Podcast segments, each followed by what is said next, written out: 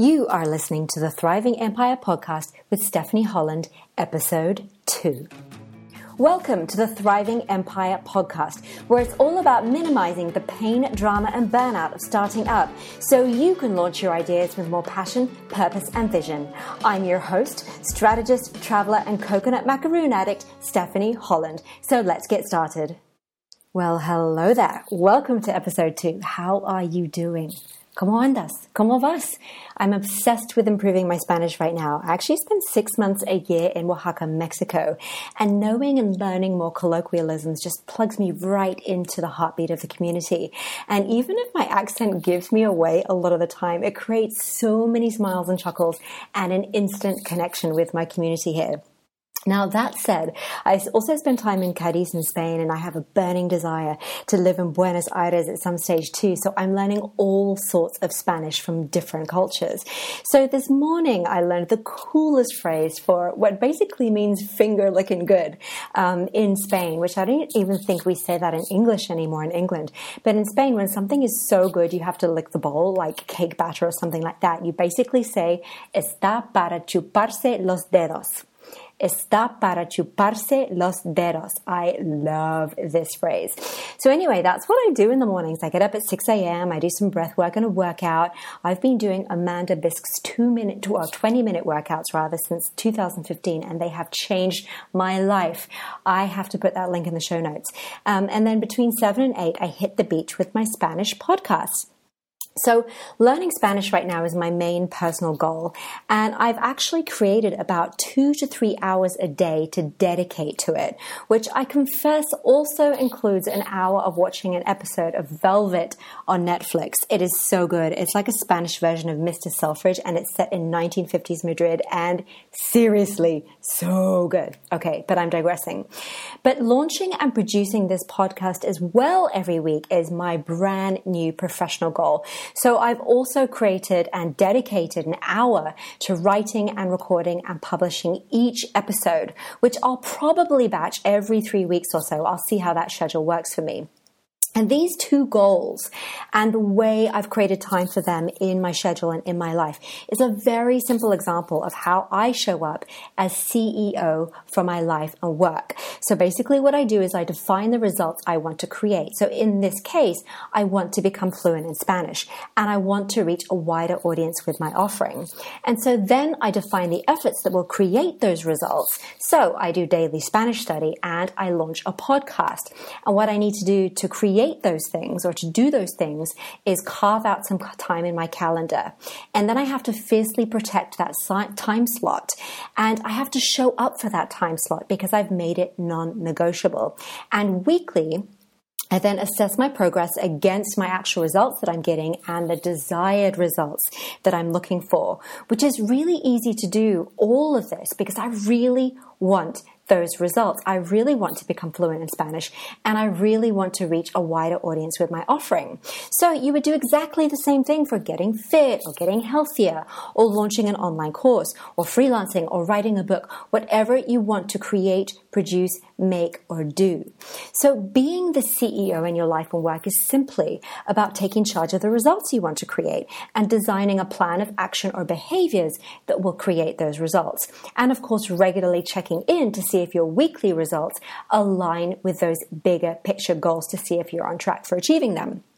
And when you can do that effectively and efficiently and consistently, that's when you start to have the time of your life, personally and professionally. So that's what this episode is about. It's about becoming CEO and having the time of your life. Because that's what being in charge of your own life is about. It's about having a good time. Now, another little digression. Notice here that I only have one personal goal and one professional goal that I'm focusing on right now. Now, my my friends and my clients consistently ask me how I'm so productive because I wrote both my books in four weeks flat. And, you know, a more recent example from this year, I remodeled, rebranded, and rebuilt my website in eight half days across the month of September. And I really believe it's because I focus one thing Oh, on, sorry, it's getting all tongue tied here. I believe it's because I focus on one thing at a time, right? So sometimes when we're not productive, it's because we're trying to do too much and that's why we're getting really flustered. So I tell my clients, you can do all of it. You can make all your ideas happen. You just have to focus on one at a time. So we're going to talk about that, that idea of extreme focus in the next episode, episode three. But in the meantime, here's my question for you. What are your goals right now? and how are you making time for them? Now, I know this is hard for so many of you. I know that you feel excited and ready for the next steps. I know that when you sit down to work, though, that you can feel overwhelmed by so much to do. And that's when you feel challenged by time. And so then you struggle with execution, consistency, and organization because that fear of not having enough time or running out of time turns time itself into the enemy. And then it sucks you into that time vortex where nothing gets done, ironically, or things get started and not completed. So I understand completely that the thought of adding another task, another project, another business or practice to an already bursting calendar challenges us for two reasons. Because we just don't have any space in our lives, in our, in our weekly schedule. And also, and probably more importantly, our minds are literally hijacked by thoughts and emotions.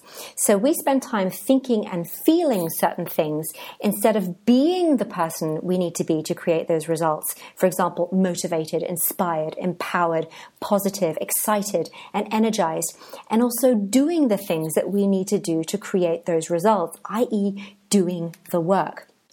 But even more so, time plays the role of um, constraint in our culture, doesn't it? It has complete control over us because we've given it so much power. You know, we work the proverbial nine to five, Monday to Friday, and we have weekends off. We set our alarm so we can wake up on time. We work to deadlines and have to deliver on time. We make plans with friends so we can arrive on time. We schedule ourselves days, weeks, months ahead. I have a friend whose calendar is literally full for the next year. And then yet also, which is, the, you know, true for the same friend, we leave things to the last minute where we feel the stress of running out of time consistently. It's like that movie with Justin Timberlake called In Time where they're constantly uh, running against the clock. So him and Amanda Seyfried's characters are running around all the time before they literally run out of time, which is their fuel for life. So when they run out of time, they die. And literally the same thing is happening to us. We're running around all the time. We're running out, running out, running out of fuel. And then we end up feeling exhausted. So this creates, of course, a lot of physical, mental, and um, emotional stress and anxiety. Uh, you know, our chest literally feels tight and our hearts beat faster when we're running late. You know, we rush through time. We rush through our lives, which is a real shame. From the moment we wake up until the moment our head hits our pillow. Um, and at that point, when our head hits the pillow, our mind continues to churn over a never ending to do list before eventually nodding off if we're lucky. We never seem to have enough time. We're always chasing it. And we've stopped questioning and challenging the idea that there are only 24 hours in the day because it's come to rule us. It has become the enemy. And really, actually, it's not really time's fault. We've actually trained ourselves to be slaves of time. But it can be, this is the good news, it can be our greatest asset if we shift our perspective. And that's what I want to help you with today so that you can become CEO of your life and your work and start having the time of your life while you launch your ideas. So here's my invitation to you. I invite you to become aware of your relationship with time. I invite you to pay attention to what's hijacking your headspace. I invite you to uncover what you really mean when you say you have no time. And I invite you to decide exactly how much time you want to invest in each and every area of your life. So let's look at these areas in a bit more detail. So the first step is becoming aware of your relationship with time. So what do I mean by that? Well, what are your thoughts about time? Do you consistently think time flows beautifully? Everything always happens at the right time. Timing is always perfect for me. There's always plenty of time for everything I need to do and want to do. Or do you think everything always takes three times as long as it should take? I never have enough time to do what I want to do and my time is limited. Because these latter three thoughts are exhausting in and of themselves. Just saying everything always takes three times as long as it should, that's such an exhausting thought, right? I mean, talk about energy draining. No wonder you don't have time if this is your relationship with time. I mean, this is an exhausting relationship to have.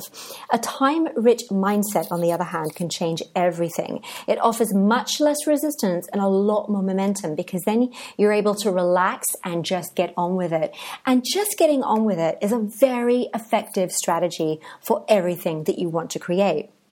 Now, that second step is about uh, looking at what's hijacking your headspace.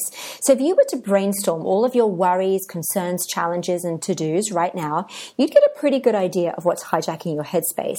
And if you were then to take this one step further, you could actually um, create actions um, and solutions for them and deadlines to get those actions done to kick them out of your headspace forever because you'd actually have handled them.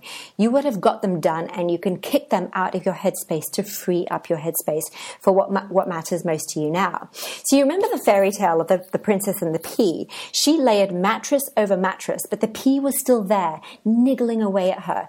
So basically, showing up as CEO is handling the pea. It's hi- handling whatever is hijacking your headspace. So in the worksheet that goes with this episode, I take you through all 22 areas of life so that you can make sure that you can clean the slate and shake off the shackles and get the ball rolling in the direction of your goal goals.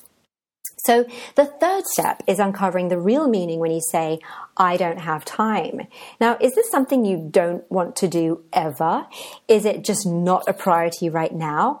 Or are you saying something else? I think it's really important to get to know yourself better and be able to decode your own phrases. You know, are you making excuses to yourself or just to other people or both? And are you aware that it's just an excuse or is just, has this phrase just become your default modus operandi with no thought behind it at all? And if so, I wonder what would happen if you brought more consciousness to your reasons why not, to your reason why you don't have time right now to do this specific thing. I'm going to leave that with you to mull over, but just make a note that the next time you say, I don't have time, ask yourself, what do I really mean right now? And the fourth step, fourth step is to decide how much time you want to invest in each area of your life right now, all 22 areas, and especially in your goals. You know, the book you want to write, the app you want to create, the online community you want to launch, um, the launch of whatever product and services you have in, in your mind, your podcast, your online course, your blog, your online magazine, your professional training course, your online business training, your mindset coaching, whatever it is you, that your goal is. How much time do you want to invest in that right now. So, what I'm doing in this episode is I'm inviting you to construct a new reality for yourself by changing the way you think about and the ways in which you invest your time. I want you to trade the idea or the thought that I don't have time for I have plenty of time and then get really clear on what you want to spend that time on. I think you need to be spending that time on being the person you need to be to get the results that you want and doing the things you need to do to get those results that you want. And that, my friend, or then, my friend, I should say, is when you begin to show up as CEO and start having the time of your life. So cue that song from Dirty Dancing by Bill Medley. You're going to have to listen to it. I'm going to put the link uh, to Spotify in the show notes. I so wish I could play that for you right now. I've been listening to it back by back since I named the episode. So you can access the worksheet and the transcript and show notes that goes with this episode at stephanieholland.co slash two. And you can begin to transform your relationship with time and learn how to leverage it in less than 30 minutes from now. You know, if that's not a great investment of your time today, I don't know what is. And one step further, if like me, you're a super nerd and you love experimenting and learning and integrating new ideas into your life and work to maximize your results. And you are going to love the Freedom Philosophy Study Pack, which I created for this season of the podcast. You're going to get a digital copy of the book for all e readers. You'll get a mega comprehensive workbook with a worksheet for each episode of this podcast series. You'll get the audio book, a breathwork video series, and a meditation video, video series, and tons of other bonus content, resources, and templates that I do not offer anywhere else. So just come over to this episode's page page at stephanieholland.co slash two. You can type the word or the number two, either will do, and use uh, the code podcast, P O D C A S T, to get 50% off the study pack right now. So thank you for listening, and I'll see you next time. Bye. Oh, and by the way, did you like this episode, or did you even love this episode? I would be so excited if you would take a moment to write a quick review on iTunes. And of course, if you have any questions or comments that you'd like tackled on the show, um, you just visit me at stephanieholland.co slash two and send me a message there. See you next time. Bye.